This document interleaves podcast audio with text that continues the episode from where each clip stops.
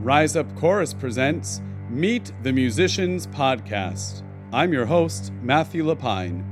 Now, let's meet the musicians.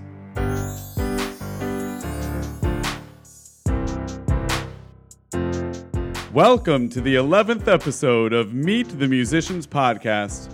I'm your host, Matthew Lapine, and I'm thrilled to be leading you through a musician's story.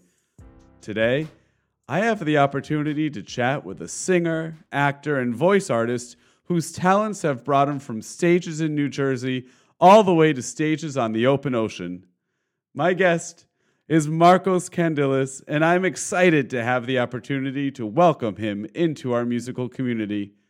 Marcos, welcome to Meet the Musicians podcast. Matthew, thank you so much. That's such a warm welcome. I really appreciate it. Well, and I, I mean it. I'm very excited to have you with us. So, when did you first realize that you enjoyed to sing in the first place? I don't know if it was a matter of enjoyment or just a fact of my reality in that I can't remember a time when I wasn't singing. Although my first experience and some sort of training was back when I was four years old and my mother signed me up for piano lessons, which was unheard of in my family. There was no real musician known in my family on either my mother's side or father's side.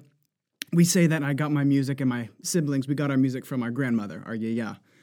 But as far as being anyone who trained in music, that was a foreign concept to my family. So I started like actually practicing music to some capacity through piano at four. But as for singing, it was something I've been doing ever since I could genuinely remember. And yeah, it didn't make for good, uh, good, uh, what's the word? Good impressions as a young child on account that I was a little bit more rotund. And so I was the small fat boy who liked to sing opera. So it doesn't oh. really make you popular. Oh, that, eh, Hootie's popular when you have opera. That's great. This is true. Pavarotti would agree. That's right. So, what, when you were a kid, so your family wasn't musical at all, or they had an enjoyment of music? What was their oh, level of oh, musical love? Absolutely love music. My grandfather, my my mother's father, so she'd call him Papa, would put on opera records every Sunday whenever they could. And then my father, who's straight from Crete, which is a beautiful island in Greece, as he would say, the biggest and best island. But we'll just leave that to the people who want to discuss that. Anyway, beautiful music coming out of there. We call, I call it the country of Greece because it's basically the south of Greece. Like we have the south and the United States is full of country music. Their country music is really traditional. It talks about life. They have mantinades, we call them, which are stories about the the the good and bad times of living, basically. And it's so poetic and it's almost melancholy and nostalgic in a way. But so we had, I had this Greek influence coming from my father, and that was also instilled in me and my siblings as kids because we would do Greek dancing every single week. So we had Greek Whoa, dancing. That's so cool. Yeah, Greek dancing and Cretan dancing. So you had double duty in terms of being exposed to this beautiful world of our cultural heritage through music. And then I had this classical route, more westernized, if you will, through my mother's upbringing back from the city so she gave me the inspiration to look for other artists such as Pavarotti or the works of Puccini and Verdi and all that stuff when I started in the opera. And then that also led me to other more contemporary artists like Frank Sinatra and such. So I had this combination of city crooning and country tunes just from a different country. But although I have recently got into it. American too. Well, so I want to go back to this this Greek and this Cretan folks dancing because that's so cool. Was there was it your family that was doing it, or did you have was there was there a larger community of people that would get together and, and do this dancing?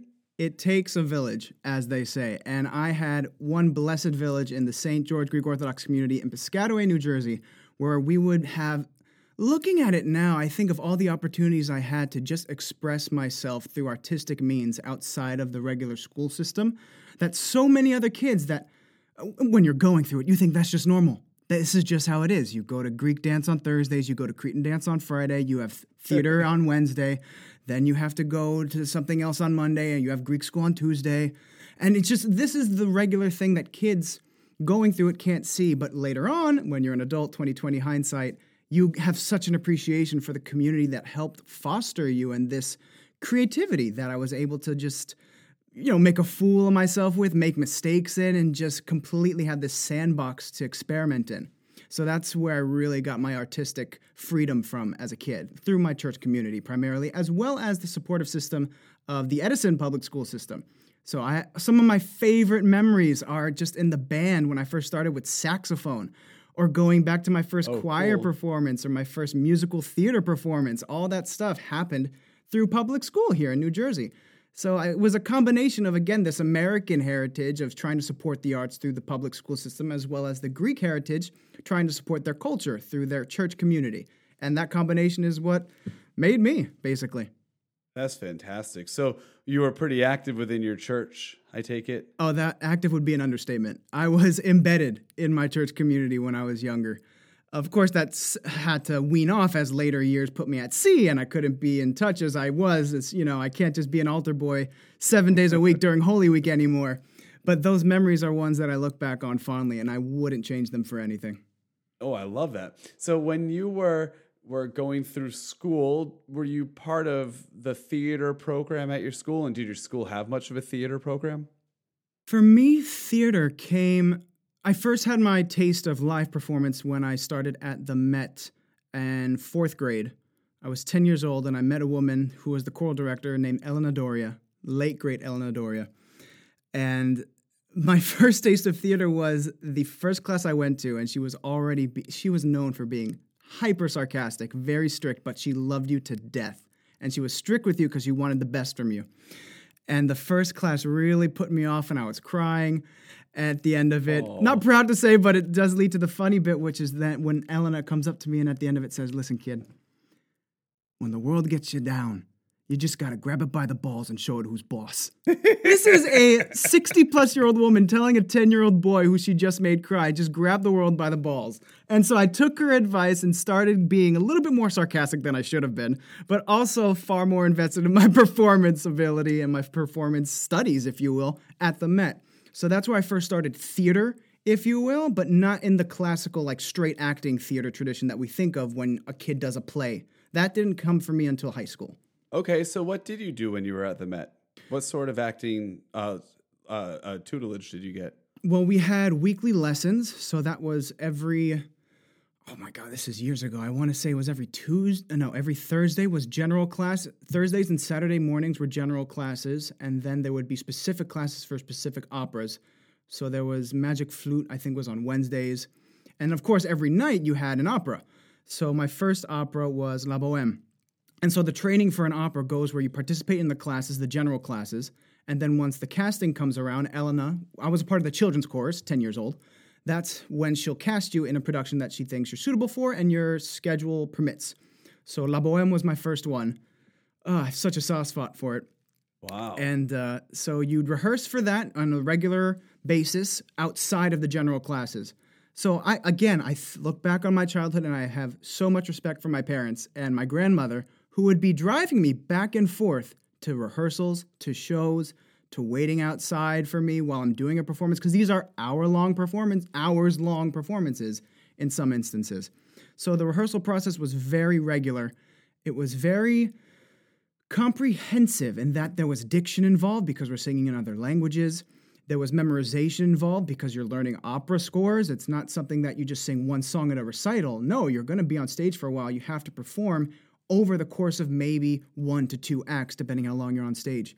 So it taught me a lot about the theater business subsequently as well through the rehearsal process of knowing what it takes to put on a professional production again, all these things I didn't know I was being exposed to at the time, but looking at it, I realized that's where I really got my first taste into professional performance and what it takes to be a professional performer.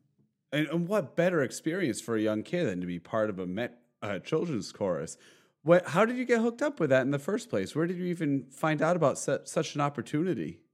My piano teacher, Miss Berlinskaya. Back in, ooh, I can't remember, it might have been 20, no, 2006, if that was when I was in fourth grade. I had been with this teacher for years playing piano in Woodbridge, uh, no, excuse me, the Metuchen Academy of Music, which is right across from the post office. Mm-hmm. And she had heard me sing one time, and I just sang for her. This was after a couple of years of taking piano lessons with her. And she just tells my mother, You should take him to the Met. And my mother looks at her like she has four heads. Like, what, what are you talking about? Take my kid to the Met. Eh, he's playing piano for you. What's he got? What's he got to do with opera? Although, of course, my mother loved opera. My grandfather loved opera. And so it was something that she wanted to learn more about. And she got in touch with, I can't remember who she first contacted, but eventually they forwarded her to Elena Doria. And she is the head of the children's chorus. And then the way that she auditions kids is by having them sing Happy Birthday. Because believe it or not, it's a rather difficult song for kids to sing, in particular if they are what she calls tone deaf. Yeah. So that was the first test. And unfortunately, I was under the weather at the time. So here I am, all stuffly, snuffly. I can't sing a lick. And then here I am. I don't know what's going on. Mom just puts me on the phone with some old lady in my mind, and she's making me sing happy birthday to her. It's not even a birthday. And I don't get cake at the end. I was very upset. But anyway, I sang happy birthday. She gets my mom on the phone. She says, bring him in on Thursday. So, oh, no, no, no, no. The first class was on a Saturday because it was the same day as my sister's birthday party.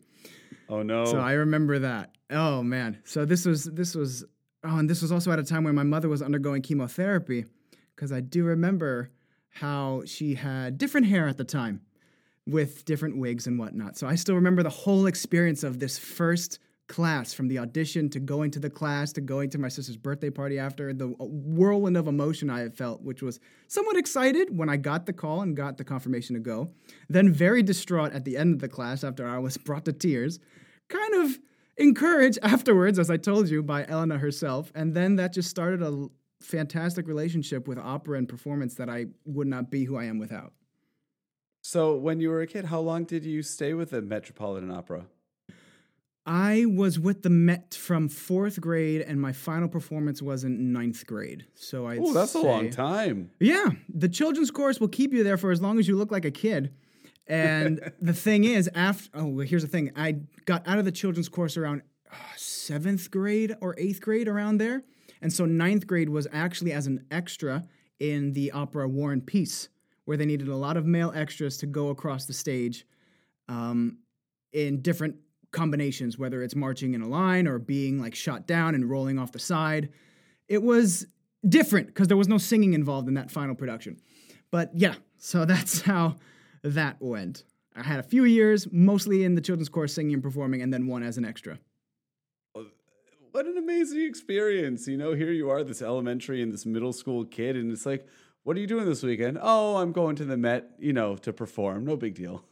For me, it was basically I, I got I gotta go to school, I gotta go to class, I gotta go to voice lessons. I wasn't upset, but it was just an everyday thing. And I can't blame my kid self for that. But looking at it now, it's I, I wonder, was there anything I could have done to have gotten more out of that experience? Because it is so wild to think that that's that's where I found my voice, you know, there in my church community, which was again both things that I took for granted, but are so extraordinarily spectacular for a kid to be raised in. Yeah. So let's fast forward a bit. Now you're in high school and mm-hmm. you're you're thinking about possible career paths and was music, was acting, was it always in your forefront or did you have other more practical ideas? Oh, well, I wouldn't call it practical, but as I mentioned, I was a bit more round in my youth. And so once I got out of the opera, as I thought, I was going to be cooler. I was going to do the cool thing. And what do cool kids do? They play football. So I go play football my freshman year. I don't do any theater.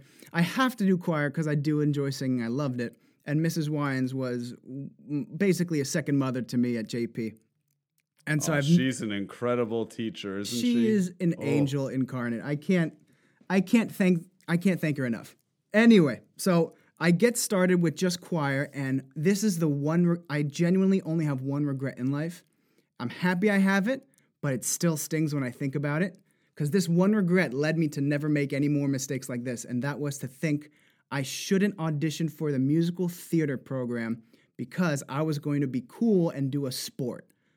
So, so blatantly stupid of me to think that now. But it gave me a good lesson, and because it was Sweeney Todd was my freshman year musical theater performance that everyone in the choir and theater were doing together.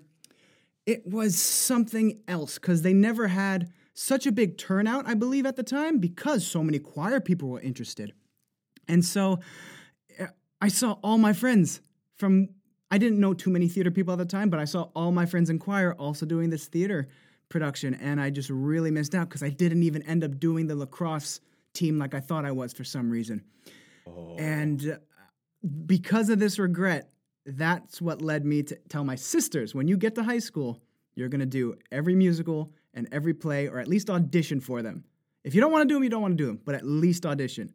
And they did them all, all that they could. That's great. So I I'm happy that I had that regret so that they don't have them themselves. So yeah, I started with choir my first year, got into theater my second year because I got injured in football. Complete tear of my ACL. Oh, wow. So that led to me wondering, okay, I guess I'm not going to play a sport. I looked into the musical theater uh, production that they were holding, and it was the Who's Tommy. And I remember going to audition with one of my good friends. Uh, I call him Mason, Justin Marson. This is for you, Mason, if you're listening. But uh, so we went to audition. It was our first time, and then we got in, and it was such an amazing. It was familiar and foreign at the same time. It was familiar to me to be back in a production on stage, but completely foreign in that A, it wasn't English, and two, it was of a different color than opera. And I liked it. It was refreshing. It was different. It was more relatable to me. It wasn't as removed from a kid who's singing opera compared to a middle school, excuse me, high school student who's singing in a, an American musical. Well, UK musical, I guess. Um, so that's where I got my taste of musical theater because of my football injury. And then that led me to continue progressing with musical theater, eventually doing other musicals like uh, Jekyll and Hyde and Rent. And what I love is that Rent was my final high school musical, and it's based on La Boheme, which was my very first opera. So I always love, yeah, just little full circle things like that get me. That's right. But all Oh, through the I, I while, love full circle too. they're beautiful. I like a nice clean finish. But, th- but throughout all that, I still had choir. Choir was always there for me from concert choir in freshman year to a cappella choir, chamber choir. I did every regions, all state, national, all Eastern. Um, I was awarded the governor's award for all state, so that was New Cool. Jersey.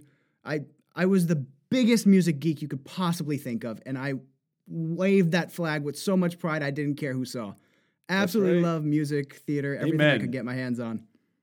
And then you went to Westminster Choir College. woohoo! All right. Beautiful place to be a musician. Now, who did you study with there? I was there for a year and studied with Elem Eley. Ah, friend of mine. He's wonderful. What a great teacher. It's such a small world. But yes, he was so wonderful. And what was even greater is to know that he ended up teaching my sister. Just before his retirement, he was teaching my No youngest way. sister because she went to Westminster as well. Well, it's still going. That's so cool. hmm there's there's another full circle moment for you. Yeah. So, y- so now you said you were at Westminster for a year, or did you go through school there? I was in school for a year from September 2011 until September 20, uh, excuse me, May of 2012. That was on Westminster's campus as a vocal performance major. And then after doing, I kind of got scouted for the musical theater program. I had auditioned for the musical just because I wanted to. It was the producers at the time. I didn't get in because it conflicted with my chapel choir schedule, so I wouldn't be able to actually do the productions. But the head of the program, Marianne Cook, heard me as well as my my friend Tim Hoya at the time, or Tim Joya, and he kind of uh, hired me, f- not hired me, but really commandeered me for his senior recital. And it was such a pivotal moment that made me see, hmm, I really do enjoy musical theater a lot.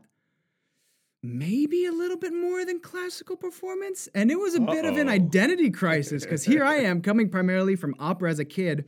But in more recent years, I had musical theater really building up steam in my life. And so I did his senior recital. And then after that, Marianne just asked me, "Do you do you self do you see yourself doing opera? Or do you see yourself in New York doing musicals?" And then I I had to be honest with myself, and at the time, I saw myself more as a musical theater performer than an operatic performer. I do enjoy and love performing both currently, and always have. But at the time, that's the decision I made, and so I switched from the Westminster Choir campus to Westminster Choir College campus to the main Rider campus because Westminster was still under the umbrella of Rider University. So I did that for a semester. And the musical theater program was no longer in Princeton at the Westminster campus. It was now on the Lawrenceville campus. Is that what it was? Yes. Got it. Okay. Mm-hmm. So you were still within the same institution. You essentially changed majors, which changed Mm-hmm. your location, right? Yes. Did you get to continue uh, lessons with Elem? No, I then went on to have lessons with Marianne on the West, uh, excuse me, on the Lawrenceville campus. Oh, cool. Okay. So, how were your experiences on the Lawrenceville campus different than that when you were in Princeton?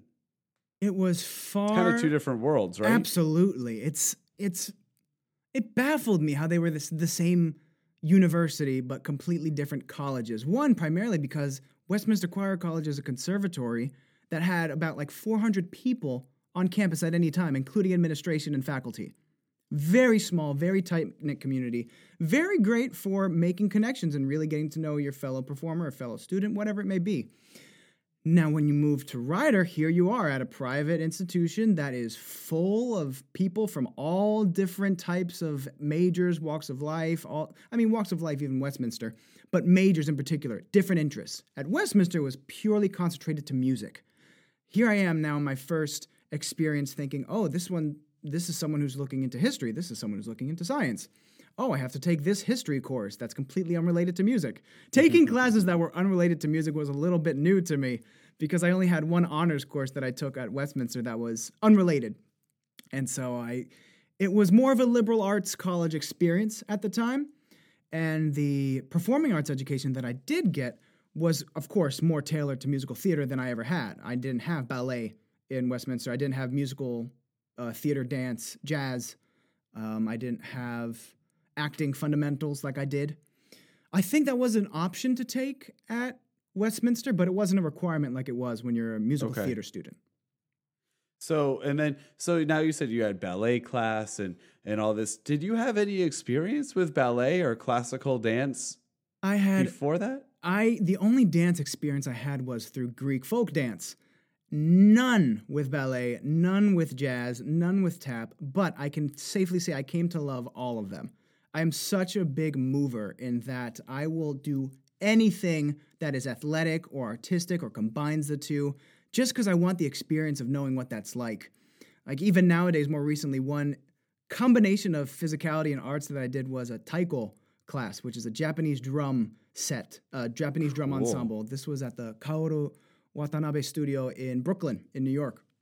So I that's just completely random, but this dance in uh, really opened me up to think, oh, there are different forms of performance art that I do enjoy, even if I'm not the best at them. And they're only going to improve me as a performer by influencing my primary vocations in some way. Yeah, So I can- absolutely. yeah. Yeah, like there's, for example, you can think lyrically about a melodic line, but it's another thing to think about the physicality of having a line in dance. And even bringing that physicality to mind influences the way I may sing a line. That's just one thing I enjoy about combining the gross motor movements with the fine motor movements. So you have your whole body is gross movement in dance, and then you have the fine flaps that you're working with when you sing. And there's no reason that they can't complement each other. Absolutely. And, and, you know, even when I was at Westminster, I spent a lot of time studying eurythmics uh, with Thomas Parente. And Oh we- we- man, it I had Mr. fan- Parente. Oh, It was a fantastic. I mean, I spent a couple of years in his classes and just studying and learning, and I use those principles today. And it, it's all about physicality and understanding uh, uh, physiologically how how movement impacts your musical decisions, and understanding just music in its natural form. It totally changes the way I sing or play or think musically. Absolutely. We are our instruments as singers. And there's no reason to think that you can remove yourself from that. It's not just these little two folds doing all the heavy lifting. Flapping all around. That's no, right. no, it starts all the way from the belly to start It with. sure you, you know, you got to get the breath all the way down there. So you graduated Rider, and so now you you started with these really unique acting and musical experiences. Where where did life take you after you graduated? I didn't graduate Rider. That's the twist in the Oh. story. So I love this between twist. Westminster Choir College and Rider, I thought, okay, me, well, one thing you should know about me is that if I'm going to do something, I'm going to do it whole hog. And so I thought, okay, what do musical theater people do in this area? they go to New York and they audition 24 7. Now, I'm not in New York 24 7, so I auditioned three to four days a week. This was in the summer between my second semester and my third semester. So at the end of my first year and the start of my second year. I was absolute, I kid you not, I was absolute garbage in the beginning. I didn't know what was going on. I didn't know what a musical theater audition entailed. I had never taken a class in my life. I never took tap, never took jazz. I wore the completely incorrect clothing for every single dance callback I ever got. and luckily, I had all the time during Ju- uh, June, July to really work with the casting directors who took pity on me and would give me points uh, or pointers and tips to improve, as well as work with some of my friends from Rider, in particular Tim. Tim was so helpful in really guiding me to what I should do for audition's sake. Maybe you shouldn't wear that. Maybe you shouldn't sing that. And so I took his advice. I took the advice of the casting directors, and then towards August. Oh, also, this was uh, while I was doing, uh, I was pr- playing Danny Zuko in the Plays in the Park production of Grease. So this is in oh, cool. Roosevelt Park. Yeah. So again, Wow. me getting on that musical theater kick, I would be working for. I did an internship at the Middlesex County government during the day. Sometimes I would go audition during the week, and then I would come back at home at night and then rehearse for the production for Grease. And now in August was when I had a Royal Caribbean audition. Thankfully, I had the whole first part of the summer to muck my way through auditions that I was decent enough to get a callback for Royal Caribbean. And in the callback, I did my thing, didn't hear anything for months. And then I get a call. I still remember it like it was yesterday. I got done with my chapel choir, not my chapel choir, my um, my history class, and I go to the library to start doing work, and I see I have a missed call. This is at Rider. This is December December eighth. So December eighth, I get a call from Ryder. Uh, excuse me, I get a call from Allison Ryder, who was the casting director at the time, who contacted me or casting uh, specialist, asking if I was able to come out to do a replacement for Royal Caribbean. I had to listen to that voicemail a few times to really understand what was happening. And after I did, I called my mother as soon as I could, told her the story, called my father, told her the story, and she said I have a week to fly out. Now, Whoa. luckily, it was at the end of the semester. This was December 8th. Semester was going to end. I'd have all my finals done. It'd be peachy. I'd be done. I could with uh, not withdraw, but defer for a year and then come back whenever I wanted. The thing is, she called back the next day after I had accepted and said, "Actually, we need you to fly out tomorrow."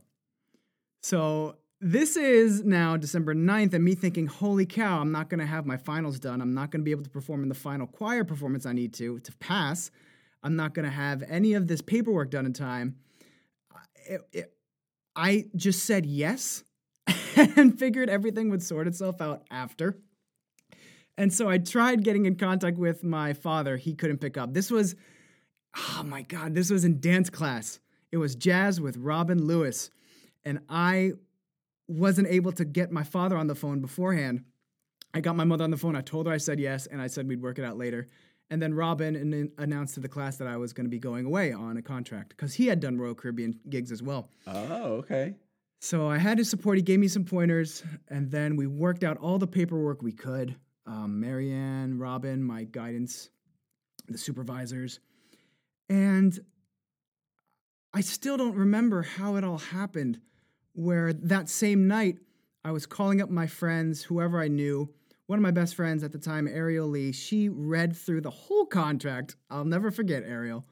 She read through the whole contract top to bottom, came over, made sure we had everything I needed regarding, you know, outfits or uh, paperwork, documentation, all that stuff. And it was just a night that I did not sleep until I went on the plane. And so I got the call on December 8th, thought I had a week, was told December 9th I need to come out tomorrow. And then I flew out on December 10th.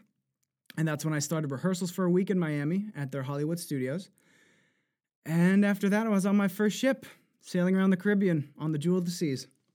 That is a whirlwind. Absolutely. Unbelievable. You you you literally went from a college undergrad to who was learning to be someday, maybe if you ever made it, a professional performer to this, you know, early 20 something being like, hey, by the way, I'm a professional performer. That's, well, It was I couldn't weird. even imagine that. I didn't I couldn't wrap my head around it until I was more until I had some time to settle into the contract and notice, wait, I'm doing the thing that I was studying to do. Hmm. And of course, when you're younger, I was 19. You know everything when you're a teenager. So I figured, okay, I'm not going to go back to school. I don't need to do that. I'm already doing this thing, which was good because I was able to continue doing these ship performance gigs, which I which have genuinely made me who I am. But of course, that closed other doors that I'll never know what could have been. Maybe if I could, maybe I would have stayed in New York. Maybe I would have been a New York-based actor. Who knows? I don't know. I don't think about it too much, but I do know that I made that decision after realizing what you pointed out. I am doing professional performance, and I didn't have a stigma against cruise ships like some people do.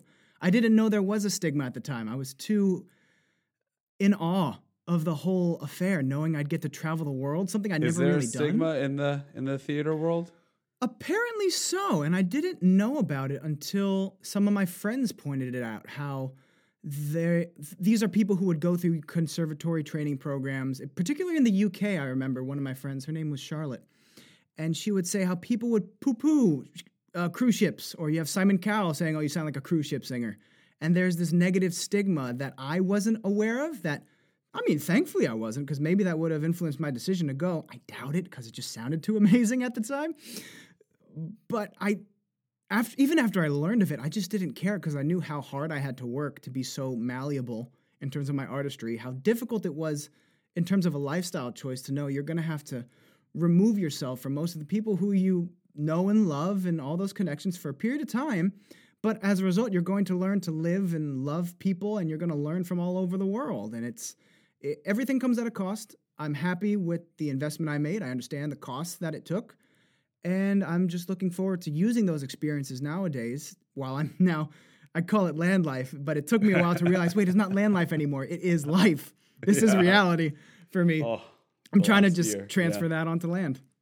So let's talk really quickly about this cruise ship performing. What what is the typical day like for you? I mean, how many performances are you doing a day on these ships? Are they is it the same performance over and over, or are you constantly cycling through performances? What's it all about?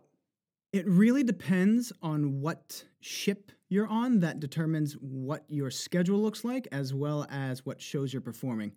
For the most part, you're going to have a welcome aboard show, you're going to have a farewell show, you're going to have sets. So these are jazz sets. They might be a more 80s set or a, a breezy set. We call summer breeze. or a 70s set or a captain's cocktail set. So those sets can take place anywhere on the ship for any particular event at any given point in time. Unlike the welcome aboard and farewell, which are pretty self-explanatory, happens before and after the mm-hmm. cruise is done. Most of those shows that happen in the main theater will happen twice in a night to give guests the opportunity to see it because there are always two dinner seatings in the dining room. The dining room comes included, and so they figure, okay, if people are going to be going to two showings, we want to want to make sure they can get dinner and a show. So you're always doing at least two shows when you have a theater show, for the most part. And then you have your sets, which usually happen once a cruise, and those can be scheduled at any point in time. They could be during the day, they could be at night, depends. For example, you have the 80s and 70s gigs, those are always at night because that's when the party's at. And you have something like Summer Breeze, which might happen in the middle of the day when we're docked in port. So sometimes hmm. you can't get off because you got to work, which is fine. It is what it is.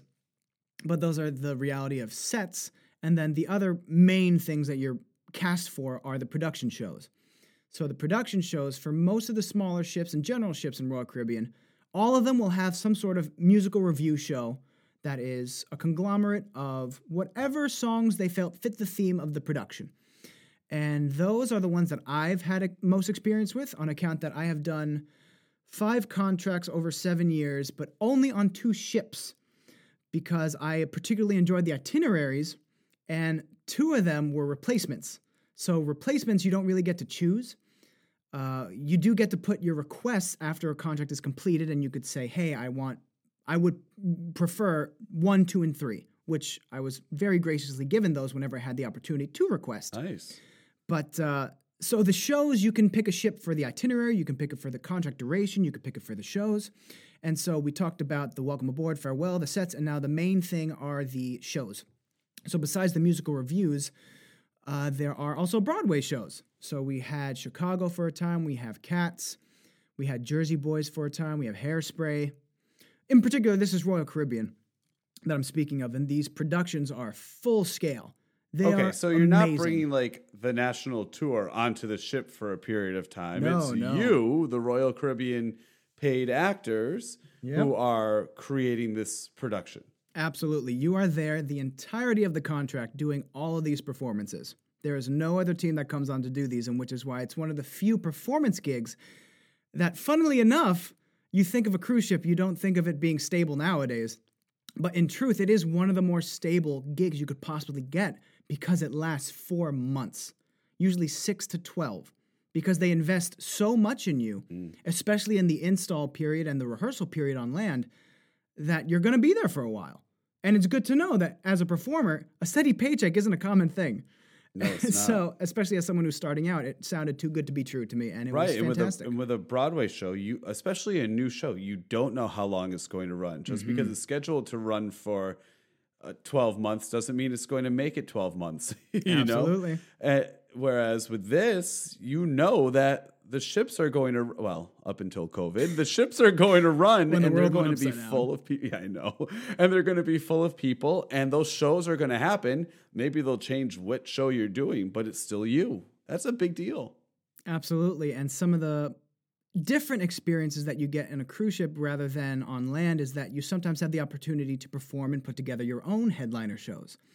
Those I really enjoyed and appreciated later on in my career with ships because in the beginning, I didn't even know what a chart was. I just got flown out one day to Miami, this little 19 year old Jersey boy, and told, okay, you're going to be the boy one on this track, and you're going to perform these songs, and then you're going to do your job, and this is that and the other thing, and it's going to be great. You just don't know it yet. And I'm like, okay, that's fine. Just take me where my medical is. I don't know how to get this done.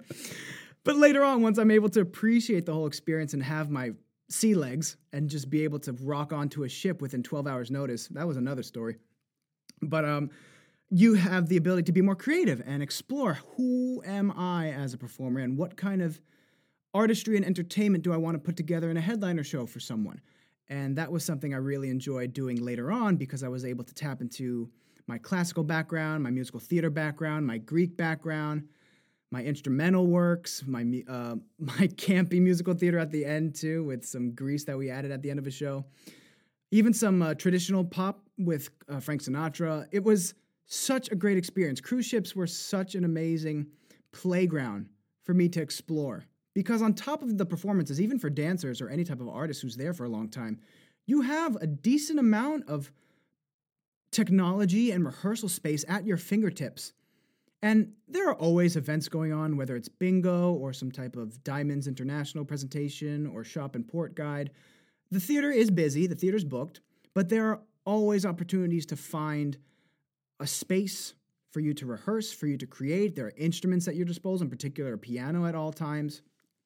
And um, it was really something something else because to think the level of the caliber of the technological know-how that the staff had in particular to support these performances is unparalleled in most situations that you'll find on land it's really high quality stuff That's great to hear. I, I I- I'm happy to hear that, and I hope everyone listening helps us to extinguish the stigma against the cruise ships. We want we want you to realize that it's just as great of a theatrical opportunity as anything on land. Absolutely. So I have to ask, was it tough, you know, acting, dancing, and singing on a moving ship? Here's I, some people have more difficulty than others on a moving vessel. If you have any difficulty at all, you will know very quickly and you will know that this gig is not for you. For example, one person, my cousin, we're very similar, but he can't stand being on ships. Like his his fiance, their family loves cruising, and every time they took him, in the beginning of their relationship, they would take him. Now, not so much because they know he's just not going to enjoy himself because he can't leave the room. So it, if you have motion sickness, you're not going to be performing on ships. But as far as the actual stability of performing on a ship, it is extremely stable because the vessels are so large. On top sure of that, are. they also have stabilizers that they'll deploy when necessary in rougher seas that really help to keep the movement calm. And sometimes they'll do that specifically for while the shows are going on because it is a safety hazard otherwise. Now, that's not to say that it's always smooth sailing, no pun intended, but uh, I have to. Oh, I'm cursed with boat puns for the rest of my life. but whatever. Uh, and so sometimes we do have the instance where it's listing, which is the uh, the degree at which the ship is rocking, and there are certain degrees that you have to change the show. So I don't remember them all off the top of my head, but it might be one degree. You take out, you adjust some choreography. 1.5 or 2 degrees, the girls go in flats, and then maybe 3 degrees, you stop the show. So, safety is always the number one priority whenever working on ships. I'd say in theater in general, but especially on ships because you're on a tin can floating in the middle of the biggest pool you'll ever find. And if anything goes wrong, help is very far away. So it's always better to be safe than sorry, and that's, That's why right. I always appreciated the safety of the crew that we were always supported Well, by. sure, on the Broadway, off Broadway, the Met, on those stages, the, the stage doesn't move unless hmm. it's part of the set design, right? This is the true. stage doesn't move. This has nothing to do with the set design. The whole the whole world is moving around you. Oh, what a neat experience. So now you've been doing a lot of voice acting. What's that like? And how's that different than being on stage? voice acting is so much more intimate than performing on stage because whenever you're performing on stage with or without microphones you always have to play to the back of the room you're always putting on a, an extra level to make sure that you're readable especially even with your facial features your body movement because you might think in your head or it might feel like a large movement or some sort of indication whether it's a blocking cue or stage command whatever it could be you might think you're doing more than you actually are that the audience can read. With voiceover, the mic picks up everything. Absolutely mm, everything. It even mm-hmm. picks up your smile, which is why they'll always say, just smile. If you're going to be doing a read, especially in commercials, you do need to have a more positive spin on anything. Even if it's a tough subject, for example, if you're doing something medical related and it might not be the best thing, sometimes even putting on a smile will help lighten the delivery. Just because. It's fascinating what similar to how the camera picks up everything in film the microphone picks up everything in voiceover. And so it's a much more intimate experience where you have to learn to be far more conversational and less presentational. What What are some of the um, things that you've been doing recently as a voice actor? Do you do mostly commercials? Is it is it um, are are you doing voiceovers for shows? voice projects that i do get come in and they're usually narrative because that's the demo that i present first and foremost because that's the work that i enjoy the most yes i do commercial work i just had an audition i think it was two days ago for a telephony uh, opportunity where there's someone so many people nowadays are trying to get these virtual telephone systems in place so that when people call them they'll be directed through their queue as necessary. And there are certain companies that will have pools of talent that they'll say okay we have this voice for you to pick. So i auditioned for that recently. Haven't heard back from them yet. It was only a few days. But one gig that i did just book today this morning actually i can't say too much because i signed the nda already but it's a greek animation series so it helps to learn another language when it comes to voiceover, especially if you're fluent in it, because it opens up a whole other market to you. And I don't even have a Greek demo up. They just know me by name. So they see, okay, I oh. have a I have a prof a, a professional website is key. It is your storefront. So that's the first thing when it comes to any type of voiceover Yes. work. Having that professional storefront just sitting there. I'm not even advertising it, and people are already sending me requests to audition and gigs, and I do perform these gigs. I like the low load that I have right now, and I know that once my load frees up in the future, I'll be able to pursue it more heavily because it's already there. And so the Greek gig is coming at a good time because it's I like a challenge. This will be my first animation gig in Greek. I've done some commercial things in Greek. I've So never it's done entirely in one. Greek. Yes, entirely in Greek, and it's children's, so they're looking for someone who can also play in higher pitches while still being intelligible and also still being able to act properly. Ta-da! That's It's right. really making my brain fire on all cylinders, and I'm a big lover of languages, so it's it's it's such a beautiful complement to singing because singing you have musicality to express yourself and your emotions and when you strip that away now it's more about the character that you're able to create and you're able to bring to the performance so they're two two sides of the same coin singing and voice acting for me Brilliant. I love this. Uh, when COVID clears up, what are you looking to now do? Are you looking to continue with voice acting? Are you looking to go back on the ship? Are you looking to be land based? What are, what are your thoughts? what a good question when covid clears up Whew.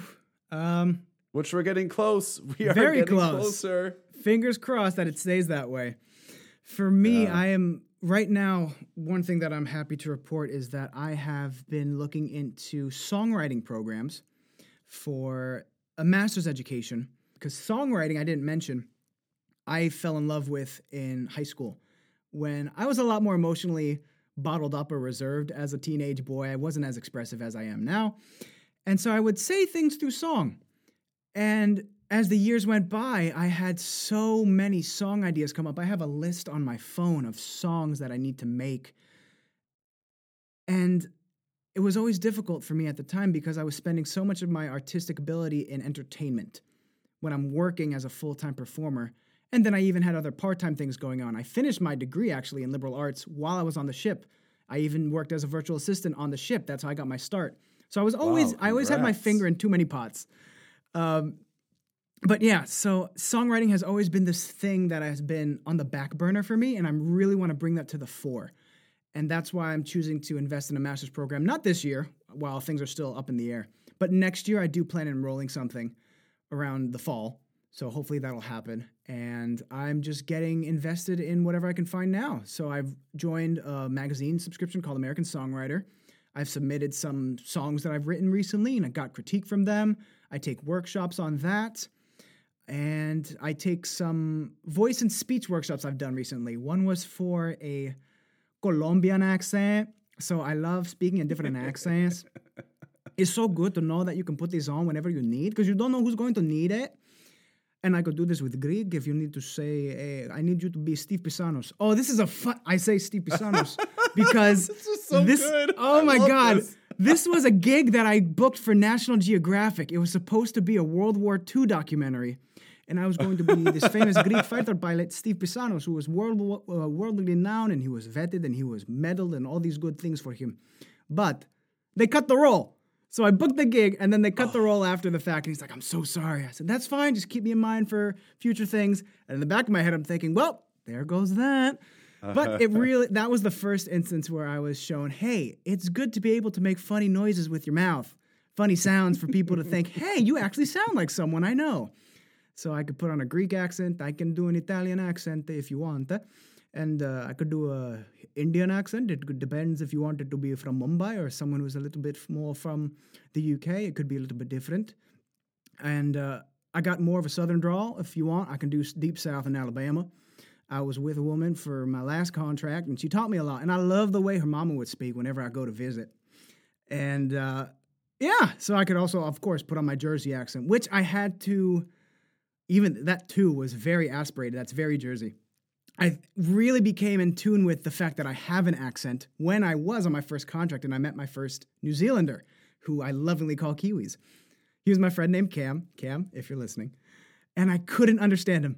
For the life of me, I couldn't understand him when I first heard him speak. And he said, This is the problem that I have when I try to order pizza in this damn country. They can't understand me. He's like, You order it. Oh, but that's when I came to realize I have an accent. And one of my, my dance camp at the time, uh, Danny, love you, Danny. He would say, "Oh, honey, your jersey comes out when you're emotional. I love it." I said, "What are you ta- What are you talking about? My jersey comes out." And, you know, it's just so many people go through life not willing to have an accent, and that was me for 19 years. And then after I found out I had one, I thought, "Hey, what? How many can I learn? What what what others are there?" So if I'm to put on a Scottish accent right now and I'm going to talk really fast and you're not going to really get what I'm going to talk about, there are some things that you're not going to quite understand, but it's not your fault. If I talk to you like this, I'm being further away from you when it comes to your intelligibility, and now it's going to be harder for us to connect. So instead of talking like that to you, I'm going to talk to you like a Northeastern uh, American. I'm dying You over know? here, by the way. This is absolutely making my day. This is brilliant. this is me talking to what myself. Else you have? Throw it at me. Oh my God. So, uh, English is very hard for uh, Japanese, but uh, because I learned a little Japanese, that's, oh, this is my tip. When it comes to learning accents, the best thing you can do is learn the fundamentals of the language. So, learn the phonetic fundamentals of the language, the basic phonemes that the language is based on, and then the accent will come as a result of you having the vocal posture, the, excuse me, the oral posture that comes with that form of speech. It's such a great um, hack, chi- uh, cheat, trick, whatever you want to call it, that I never thought yeah. of. You're taking the sounds from that language that are naturally found in that language, the way a native would speak it, and you're incorporating it into English, right? It's kind of like a you're using that as a font. You will, Exactly, right? exactly. It's still English. You're still speaking English. You're still typing English, but the way it looks is different. The way it sounds is different. Yeah. Oh, that's so cool. So that's I why I like. you did accents like that. That made me so happy. Yeah, I love no make, I love accents like that. And I used to be I used to do it unconsciously when I first met my my Kiwi friend in at 19 and I would start copying him unconsciously. And then I became more aware of it and realizing, okay, I'm doing this because I want to connect with people naturally. After I became more attuned to it, I was able to understand, okay, not everyone likes that, so I don't do it all the time. But when I know I'm being difficult, when it's difficult for someone to understand me, I'll turn it on right away so that they can get to the heart of my message so I can connect with them. I want to bridge the gap between whoever I'm speaking with as quickly as possible. And so, because I have the ability to change my oral pronunciation and the way it's received, I feel like it would be disrespectful of me to try to ha- tell someone, oh no, you have to meet me here in my American accent. I'm not going to come to you in your Thai accent, in your Japanese accent, in your Indian accent, because even though I can. I feel like that would be rude of me if they're having difficulty. If they're not, Bob's your uncle. You're having a great time, we're fine.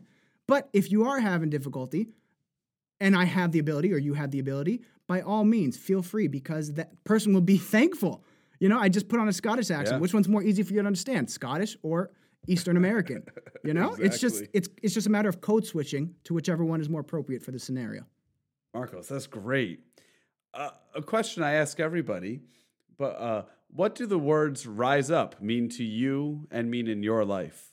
For me, I have to say, in recent years, I I wanted to learn how to define myself by one word, and it was to care. So when it comes to rise up, that would mean to me rise up to the occasion. Whatever it is, whatever cross you've been given to bear, rise up to meet it because you weren't given it without reason. You were given it because you can handle it. You were given it because you are equipped. And if you're not, you were given it because it's an obstacle for you to learn how to be equipped for the future ahead. The obstacle is the way in Stoic philosophy, as Ryan Holiday is keen to say. And caring is such an integral part of my being. And I wouldn't, I, that's the biggest thing I could recommend to someone when I hear the word rise up. Rise up to the occasion. Care about what you do and care about the people who, Im- who you impact by your actions and your life. And that is a word that is missing from so many people's vocabulary care. Care, empathy, and acting on it too, right? Caring but acting on on your your ability to care to make somebody's world a little bit better. Absolutely. Marcos, this is great. Thank you so much for having this conversation. I'm so appreciative of you and all this great work you're doing. And I can't wait to come and see you in your next production. Oh, Matt, thank you so much. I sincerely appreciate being on your show. It's been so fun talking about music and talking about performing in cruise ships in a way that I haven't had the ability to in recent times because we've been so estranged from our family and friends. So this is so refreshing. Thank you so much. Yeah, and and you know anything that we can do to keep the music and keep spirits alive right now is so important. And as soon as I know, as soon as we can get back to some semblance of normal, whatever that may turn into, because I don't think normal will be the same normal that we've always had, and that mm-hmm. might be okay. I th- I think we're going to be better people for it. So let's keep our fingers crossed and hope for the best. I do want to go back to that songwriting kick and say I am all open for co-writing, any type of creation. If you're a producer, let me know. I'm really trying. That's my biggest push right now. I have voiceover, I have my piano, my guitar, all that stuff I'm enjoying and singing. But songwriting is something I'm really digging my heels into now. And so if anyone is listening to this and wants to connect, whether it's through voiceover, music, songwriting, please do feel free to reach out to me. My website is marcoscandelas.com. So I'd and love Marcos, to see I will you. make sure to uh, link that in the um, in the in the show notes. Perfect. So I'll make sure your website is in there. So if you want it, it's marcoscandelas.com. You can click on it from the show notes. Go to his website, ask for more info, send him a message. He will get back to you. He is a, a, a great guy and and he's been so responsive even in just getting things together for this show. So Marcos, thank you so much. Matt, thank you so much. This has been an absolute pleasure. and and same for me. Meet the Musicians podcast is produced by Rise Up Chorus, a community music organization whose focus is on bringing the community together to sing. For more information about Rise Up Chorus, visit us online at www.riseupchorus.org. This is Matthew Lapine saying, Thank you so much for listening. We can't wait to have you join us again for our next episode when we meet the musicians.